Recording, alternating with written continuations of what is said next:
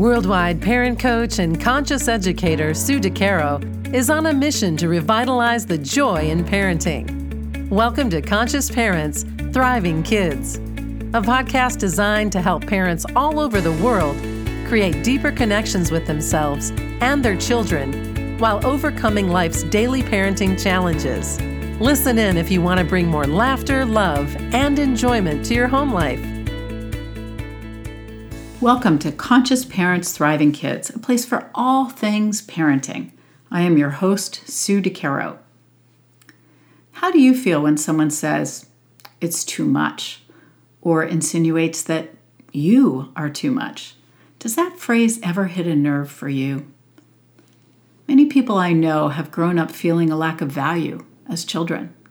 The theme was one that created the sense that we as children were just too much. If it wasn't outwardly said, it was implied in many different ways. What could that mean as a child? Too much. Was it too much to handle? Does it mean too difficult, too challenging, requiring too much attention, or perhaps requiring too much love? Or maybe too high maintenance, or too demanding of a child? What exactly is too much? Children are born and brought into this world, and with that, they deserve nothing less than to be loved as they are, no matter what. This should be a rite of passage from birth. However, this does not always happen, and in previous generations, it seemed to be more of a rarity than it is today. For me, I was one of four children, and I was the too much child. There were many things said and insinuated to show me that I was too much.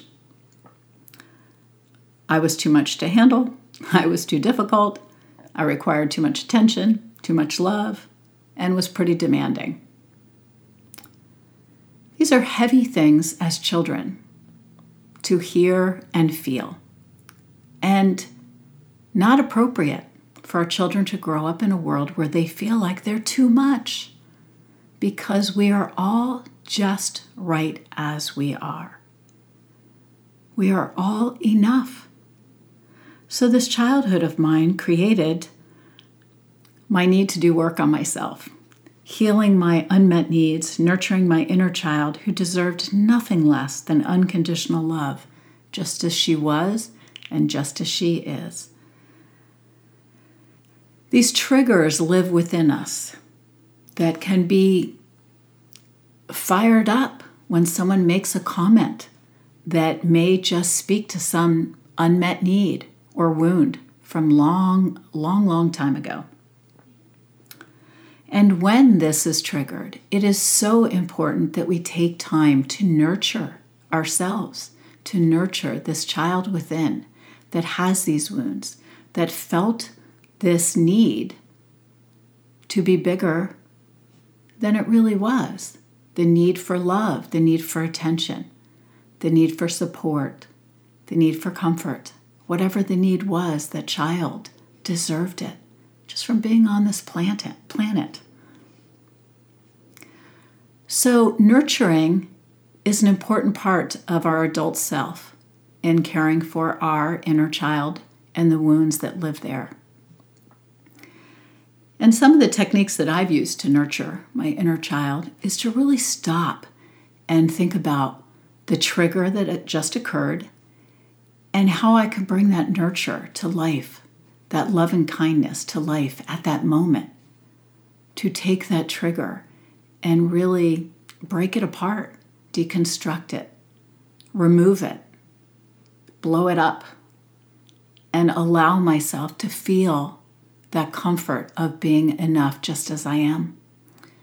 Because when that trigger goes off, when that trigger is ignited, the story becomes so real and so powerful, and we need to deconstruct it in order to help move forward in a way that honors who we truly are. And again, coming back to that rite of passage, that is the rite of passage, that we are enough just as we are. So these underlying messages and these moments where the little girl inside of us might feel sad and need recognition, need love, need support, nurture, kindness, compassion.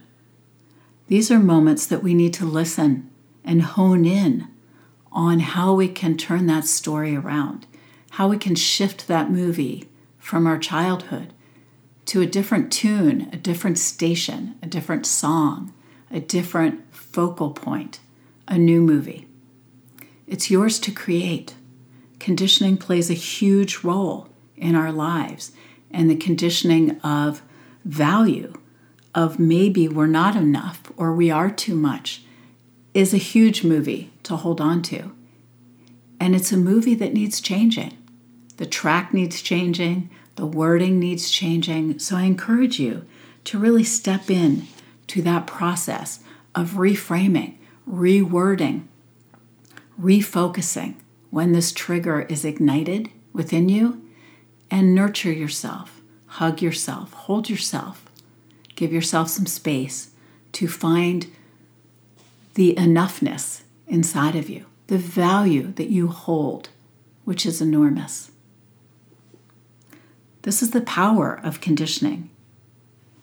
Even those of us who have done an extensive amount of work on ourselves have moments of despair because of these feelings that surface or resurface in various conversations. I share this because these stories or movies can replay over and over again if we're not careful to stop and help our inner child cope with and shift away from this old belief system that is not serving us and is of no value at all. We are all enough just as we are. We are all lovable, valuable, and worthy.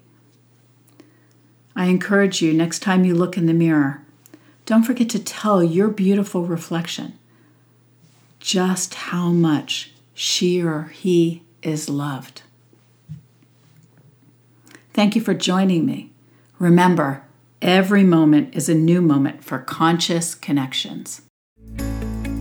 Thanks for listening to Conscious Parents, Thriving Kids. If you like what you heard, please subscribe, rate, and review at iTunes or wherever you listen in. And be sure to visit DeCaroParentCoaching.com for a free download of 10 ways to connect with your child.